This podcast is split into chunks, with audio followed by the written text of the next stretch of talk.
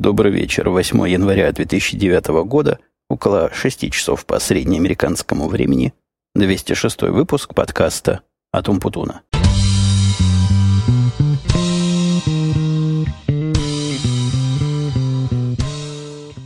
Мне пришлось приветствие переговорить по причине, сами догадываетесь какой. Назвал 2008 год, как-то трудно привыкнуть.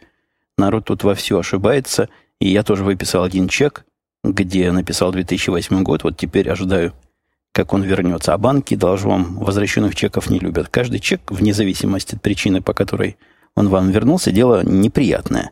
И в финансовом смысле, и в любом. Если вы даже чек на доллар с половиной выписали, или на два, или на три, то, по-моему, за выписывание необеспеченного чека, который вот так вот возвращается, или обеспечен, но с ошибкой, вы получаете штрафы 35 долларов денег, это я про наш Citibank могу сказать, у них вот так происходит. Я как-то об этом рассказывал, что у меня однажды или даже пару раз чеки вернулись, которые были на грани.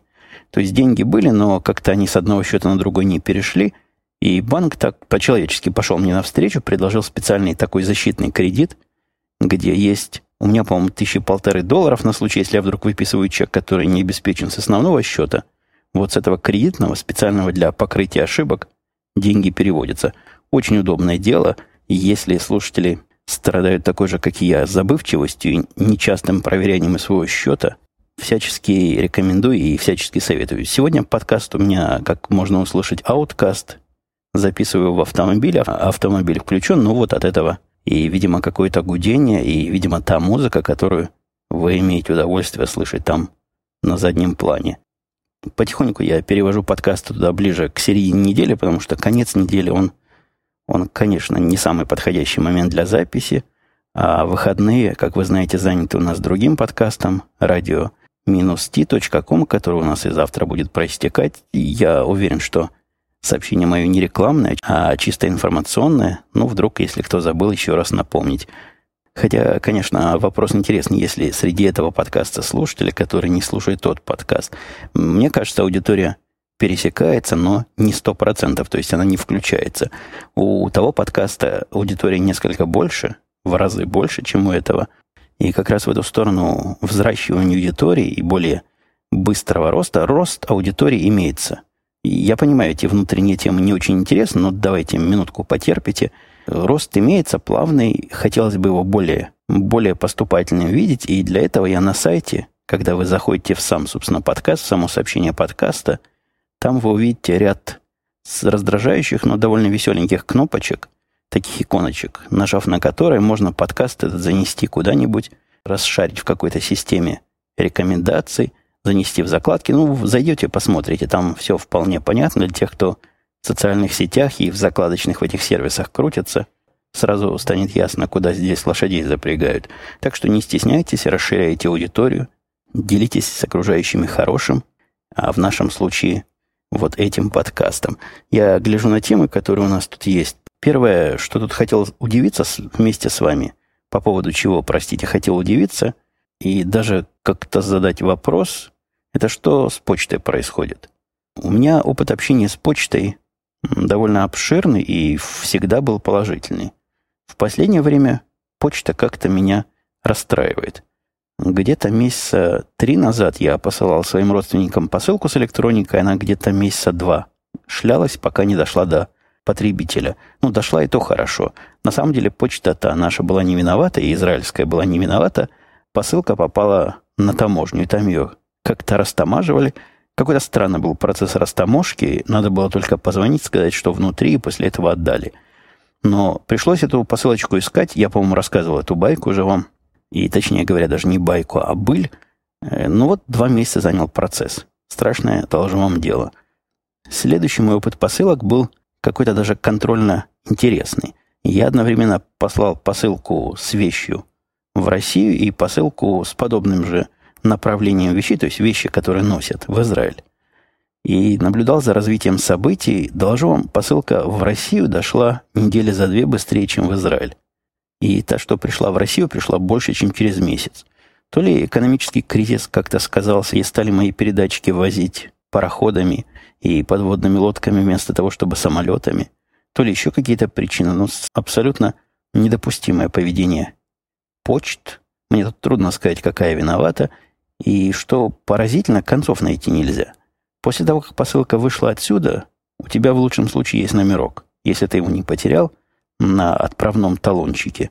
И с этим номерком приходишь на почту, спрашиваешь, чего случилось, они говорят, понятия не имеем. Пуля с нашей стороны вылетела, знать не знаем, ведать не ведаем, ищите там. Приходишь с той стороны, с этим номером, там на тебя смотрят, как баран на новые ворота, и не понимают, чего ты от них, собственно, хочешь. У, у меня лично создается прочное ощущение, что она где-то там в процессе зависает. Скорее всего, не во время транзита, не во время переезда, а, наверное, где-то на складах вылеживается, своего часа дожидается. И все это как-то в моем мозгу и в моих глазах не прибавляет общей надежности и общей привлекательности почтовому сервису. Учительница сегодня в школе в нашей, это я уже перехожу на совсем другую тему, в школе сообщила радостно, что дочка научила ее говорить по-русски, и она знает теперь самую главную русскую фразу. Ни за что не догадаетесь, какую фразу выучила эта бедная учительница. Ну, я дам намек. Звуки, в которых, слова, в которых звуки «ш» встречается, для местного аборигенского произношения очень трудно произносимы и вообще как-то забавно звучат, ну, насколько мне это видится – Дочка наша не нашла ничего хитрее, ничего, наверное, веселее ничего и нельзя было найти. Она научила учительницу скороговорке, шла Саша по шоссе и сосала сушку. Увидите, я, хотя и человек с каким-то театральным в юношестве опытом, тренированный говорить скороговорки, и то задержался. А как бедная учительница это было учить. Мы спросили дочку, как это удалось. Она сказала, ну, я и медленно повторяла, пока преподаватель не воспринял всю эту глубину и широту таинственного русского языка. На этой неделе еще из приятных событий, если, конечно, выучению скороговорки относится к ним, так вот вторым приятным событием было завершение плановой киборгизации меня. Не знаю, есть ли такое слово киборгизация, но, но в моем понимании это сращивание человека с нечеловеческими материалами.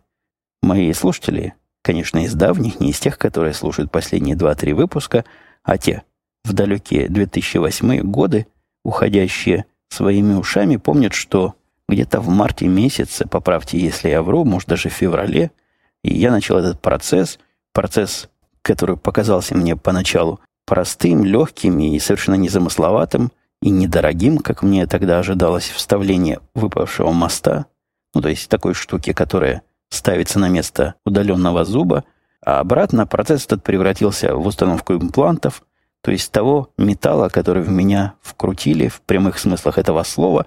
И вот вчера, нет, не вчера, простите, позавчера, я ездил на окончательный этап, а именно установка на эти самые вросшие уже импланты, которые подтверждены многочисленными рентгенами. Каждый раз я туда приходил, делали мне рентгены, успокаивали, чтобы я не нервничал, он какой-то слабенький совсем, не пробивает до самого мозга и до основных важных органов, чтобы посмотреть, как процесс выращивания идет. Утверждают, что все вросло, и накрутили на эти крохотные штырики. Они настолько крохотные, что их языком чуть-чуть чувствуешь. Они еле-еле выступают на десной, вот эти самые площадочки, но они с резьбой. На эту резьбу мне накрутили специальные, я даже не знаю, как передать это, трубочки, которые на конце сделаны, как мне кажется, умышленно какими-то щербатыми и занозистыми.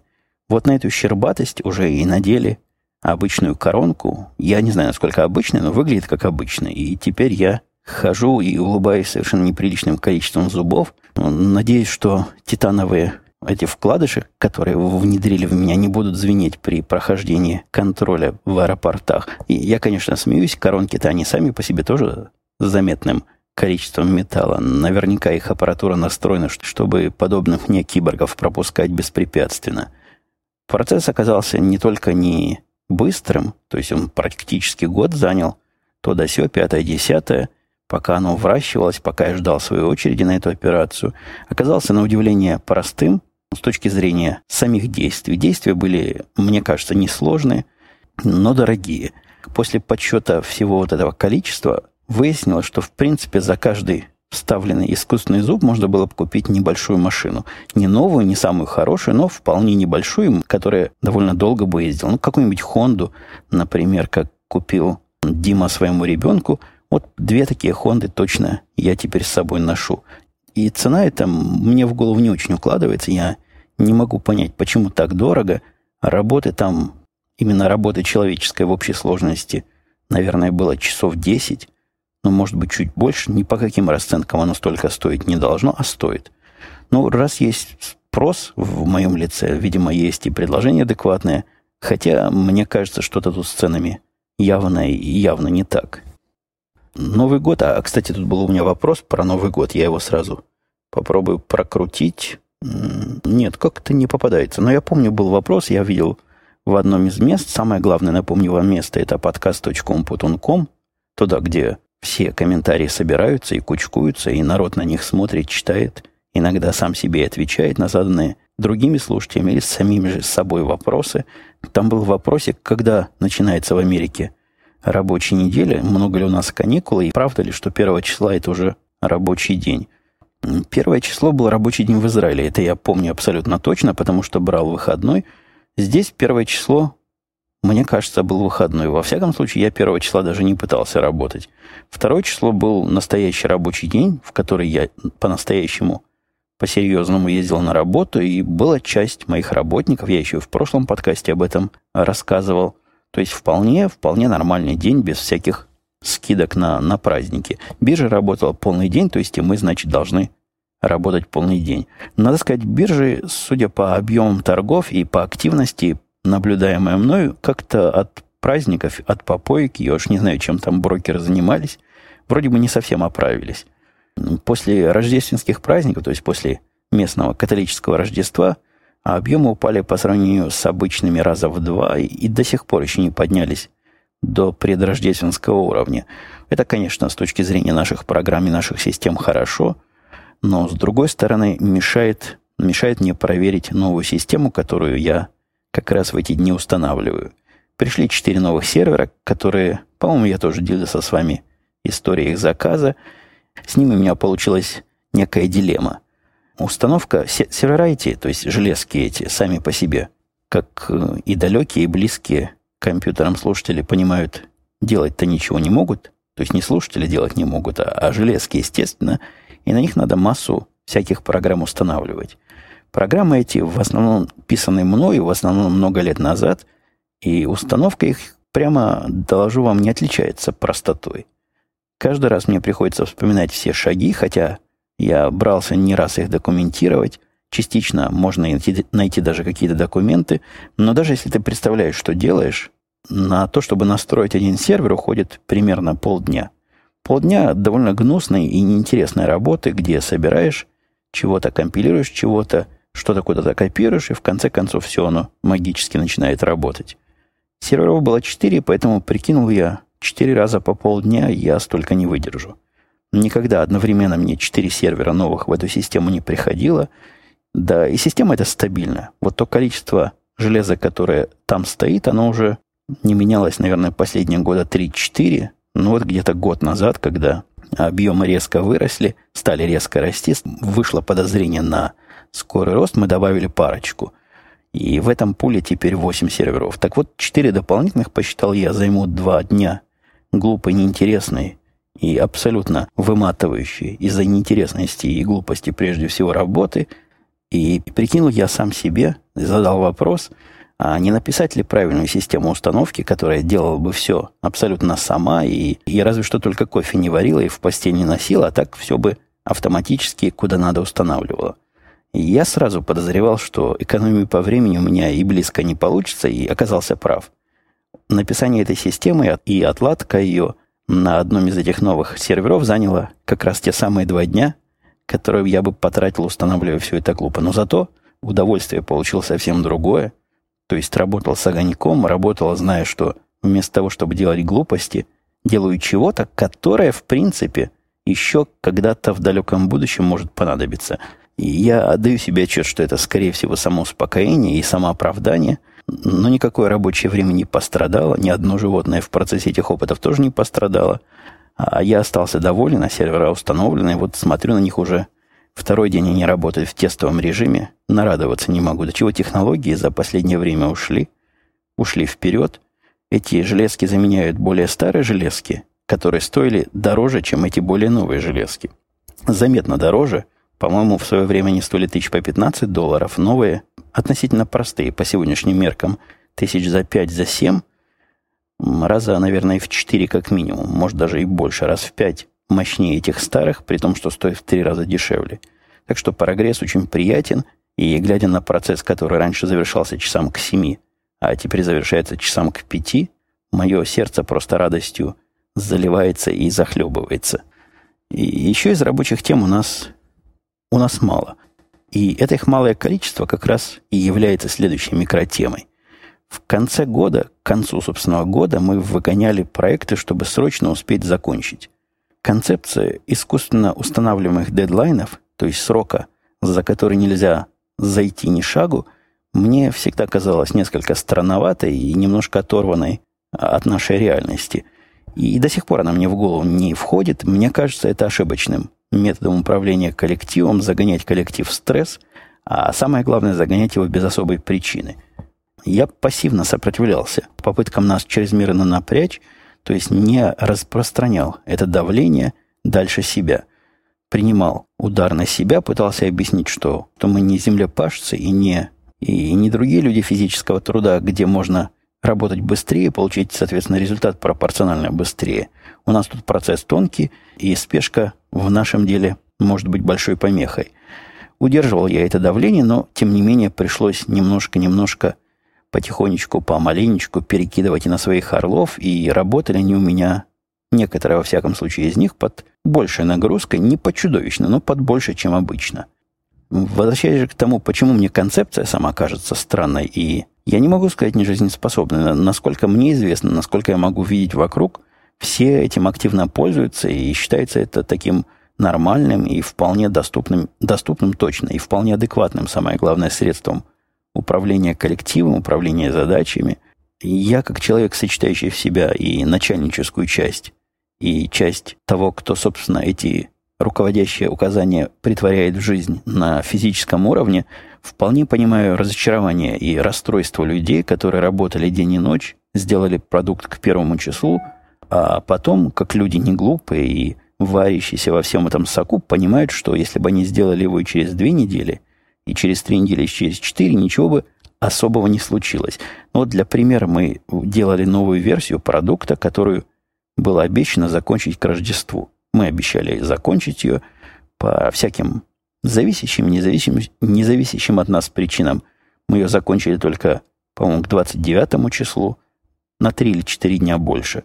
И все эти три или четыре дня была, была гонка на опережение. Надо сдать, надо сделать.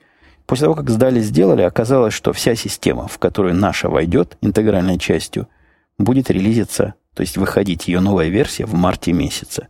На самом деле у нас было минимум еще два месяца, чтобы спокойно поработать без всякой спешки. Но нет, надо было выгнать, потому что дедлайн сами себе назначили и, и сами за ним гоняемся. И я с годами научился давать гораздо менее оптимистичные прогнозы, внося в них запасы, внося в них поправки и погрешности на непредвиденные обстоятельства, но все равно иногда не попадаешь. Иногда попадаешь сильно в молоко, и вот тогда, тогда это странная гонка. Что меня в этом удивляет, это желание начальства всякого уровня получить продукт к сроку, при том, что начальство, оно тоже неформально работает и понимает, что продукт этот никому к этому сроку не нужен, но вот чтобы был. Мне видится, это сильно разлагает коллектив, деморализует коллектив. Мне трудно объяснить народу, зачем они работали день и ночь, а после всех этих бессонных ночей продукт положили в какую-то долгую коробку, в какой-то длинный ящик, потому что, видишь ли, QA-отдел не имеет достаточно ресурсов, чтобы проверить сейчас, а проверит это дело в марте – Согласитесь, в следующий раз выгонять продукт, давить программистов и требовать от них результата не позже, чем завтра, будет в каком-то смысле тяжеловато. Во всяком случае, мне будет тяжеловато, потому что ни для себя, ни для них я адекватно объяснить эту гонку не смогу. Да и сейчас я, честно говоря, объяснить ее не особо умею. По пути сюда, когда писал темы, по пути к этому магазину, возле которого жду свою жену, в темах у меня было у меня нечто в будущем времени, которое за время приезда превратилось в нечто в прошедшем времени. Это я так вам мудрено рассказываю про то, что слингбокс, который у меня стоит под телевизорами, обеспечивает просмотр телевидения на всех компьютерах, будь я дома или вне дома. Так вот, Slingbox у меня прохудился после, наверное, пару лет работы. Работал хорошо. При всей своей неказистости на вид работал. Ни единой серьезной претензии к функциональности всей железки у меня не было. Теперь что-то там поломалось, пульт управления перестал виртуально работать, как-то сигнал все время теряется. Явно что-то там прохудилось. И собрался я вам рассказать о том, что после записи подкаста поеду, куплю новую версию, новую коробку. И по пути сюда заехал, заскочил в магазин, минут пять потратил, чтобы найти эту коробку в ряду. Она в Best Buy продается, если кто из моих слушателей вдруг интересуется, где себе такую взять. В любом американском Best Buy приходите, забирайте. Есть целых три версии. Я купил самую простую, потому что самая сложная, которая называется Pro HD – для моего конкретного случая не Pro и не HD. Pro она называется за то, что можно управлять одновременно больше, чем одним устройством. Ну, например, смотреть с телевизора и еще с чего-то, что может инфраредом управляться. Мне, кроме телевизора, ничего особого и смотреть не приходилось. Не то, что ничего особого, вообще ничего, кроме телевизора, я при помощи слингбокса удаленно не смотрел, поэтому Pro приставка мне не нужна – Приставка же HD, она несколько виртуальная. Она означает, что если у вас есть компьютер под управлением самой популярной операционной системы, и если этот компьютер какой-то супер могучий, супер сильной карточкой видео, тогда вы сможете смотреть телевидение высокой четкости. Тоже затея довольно сомнительная, потому что у меня и Windows нет, да и то качество, которое обычной версии не HD показывает, 640 на 480, мне кажется, для телевидения вполне и вполне достойное качество при просмотре, конечно, на маленьком экране. Но я смотрю это в основном на лаптопе, когда сижу в машине, курю возле дома и параллельно по Wi-Fi получаю себе это телевизионное визуальное удовольствие. Короче говоря, купил я самую, что у меня есть простую пролетарскую версию, которая называется Solo. Там даже ни Pro, ни HD нет в ее названии, но зато она стоит всего 180 долларов – что, как я слышал, в кризис хорошо. Говорят, в кризис надо экономить деньги. Вот я, с одной стороны, экономику поддержал, с другой стороны, немножко даже сэкономил. Не то, что немножко, множко сэкономил, потому что самая дорогая версия, которую я поначалу присматривал, до того, как узнал, что на Маке она не будет адекватно работать, она стоит 300 долларов. С другой же денежной стороны, начало года у меня тут знаменуется всегда возрождением ко мне интереса от организаций, которые просят денег. Организации разные просят денег, я много и разным даю, стараюсь как-то держать контроль, кому я уже в этом году давал, кому не давал. Но вот в начале года с этим просто. В начале года всякие, кто обращается из этих организаций, как правило, получает согласие от меня, и присылают они все, что надо, все материалы, рассказывающие, на что деньги, конвертик, в который вложить чек на заранее договоренную сумму. Вот с суммами тоже произошла некая коллизия, уже не первый из прошащих эту милостыню, эти пожертвования, удивил меня опусканием планки и опусканием своих претензий.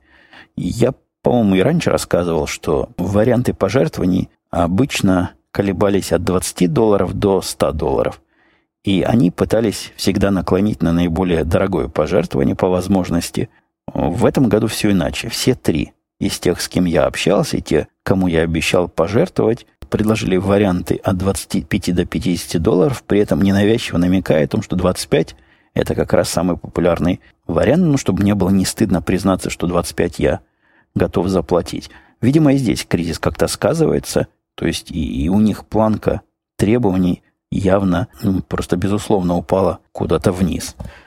И еще одно из совсем свежих событий, сегодняшних, событий. Сегодня с утра пораньше мальчик мой пошел сдавать на права, при том, что учился совсем-совсем немного. Наверное, уроков 8 он взял всего вождения, каждый минут по 40. И с такой он уверенностью пошел сдавать эти права, что, что вызывает эта уверенность у меня подозрение. У его girlfriend есть машина, ну, у них там в семье есть разные машины, она, как правило, ездит на большом фордовском внедорожнике, и сильно мне кажется, что он тренировался на этом внедорожнике или просто на нем ездил, потому что сдал он права, как он утверждает, играючи. Насчет играючести не знаю, игручести его сказать ничего не могу, но то, что сдал, точно. Предъявил права, вот они. Здесь жена после гораздо большего количества официальных уроков первый раз, как вы помните, провалила свой экзамен. Мы думаем потренироваться с ней на этой неделе. У нее проблема с выездом задом. Учитель говорит, все остальное она делает отлично, а вот выезд в реверсном направлении надо тренировать и тренировать до полного понимания, до полного автоматизма результата. Поездим мы с ней завтра, послезавтра, в течение следующей недели, в пятницу. Планируем, что и она пойдет сдаст. Мальчик с правами означает, что одной машины, которая у нас есть, уже становится реально мало. И если раньше мои размышления о том, что пойти собраться и купить вторую машину были в каком-то смысле виртуальными, я доносил всегда немудреную, как мне кажется, мысль, зачем две машины, если в доме один водитель. Теперь все совсем не так. Мальчик уже претендует и не то что требует, но просит и очень интересуется, когда же наконец папа купит себе хаммер – я даже сегодня хотел пойти недалеко от нас в магазин, но, но как ни странно это прозвучит, мне просто лень этим процессом заниматься. Процесс-то несложный. Пошел в магазин, поторговался с ними, выторговал себе цену, выторговал себе кредит, подходящий с хорошим процентом. Но, видимо, из-за того, что конец недели я так уже измотался за неделю разговорами и совещаниями, и всякими другими внутренними воздухосотрясаниями, что для себя лично Сотрясать воздух сил уже нет совсем никаких. Может быть, завтра или послезавтра, когда наберу сил, найду в себе это самое желание сходить. Потому что покупать машину, которая ни копейки, прямо скажем, стоит, без куража и без желания, мне не видится правильным, а видится, прямо скажем, неправильным. Перед тем, как перейду к вопросам, у меня тут маленькое наблюдение с дороги. Когда ехал сюда, заметил странное. В параллельном ряду мне машину вел мужик, это, наверное, с автомобильной темой как-то пересекается. И он держал баранку руками, баранку держал, руки у него были при этом в синих хирургических перчатках. Я до сих пор в легком недоумении нахожусь, зачем бы он это делал, и почему, и для чего. Конспирологическая теория, что он его просто угнал и пытается не оставлять этих отпечатков, мне видится не очень выдерживающей критики, уж больно яркие перчатки. Я на него внимание обратил сразу, он скорее в глаза бросается, чем скрывается. Ну, наверняка можно было перчатки не такие яркие, не такие ядовитые найти. Может быть, они даже не медицинские, а какие-то технические, в которых, например, в которых полы моют или другие неприятные для рук занятия производят. Подходя к вопросам, комментариям, самый сильный вопрос, в частотном смысле вопрос этой недели был не расскажешь ли, дорогой Умпутун, как попасть в Америку, как получить гражданство и как вообще в Америке устроиться? Но вы помните мой принцип, что я никому ничего не покупаю, и одно из следствий этого принципа никого в Америку не привожу. Тут даже не вопрос моего желания, а вопрос неправильного адреса ваших, дорогие слушатели, желаний. Я при всем уважении и при всем своем хотении никак не могу никому никуда помочь попасть. Частота общения слушателей со мной особо личными такими путями, как э, Gmail или прямые джаберовские сообщения на эту тему увеличилась в последнее время в разы. Видимо, это, я даже не знаю, следствие чего, следствие экономического кризиса, следствие чего-то другого. Но у многих корреспондентов, у многих собеседников возникает, мне кажется, обманчиво упрощенное видение ситуации. Они уверены твердо, что попасть, не попасть, а они в терминологии моих собеседников получить гражданство американское является простым процессом. Возможно, они и правы. Возможно, есть такой глобус, где в Америку пускают всех, идут гражданство сразу. Я такого не знаю, я в этом деле не специалист, но советовал бы относиться к этому несколько менее оптимистично и более пессимистично, но в практическом плане не особо доверять тем, кто обещает вам сделать гражданство за 24 часа, за какую-нибудь смешную сумму в 20 тысяч долларов. Слушатель Грокин повышает степень техничности нашего шоу, спрашивая про пультики. Он удивляется тому, почему до сих пор используется в них устаревшая инфракрасная технология, когда давно можно использовать Bluetooth, к тому же массово можно было бы скачивать для них апдейты. Прошивок для новых устройств был бы один пультик для всего. Мне кажется, один пультик для всего – это не цель производителя пультика.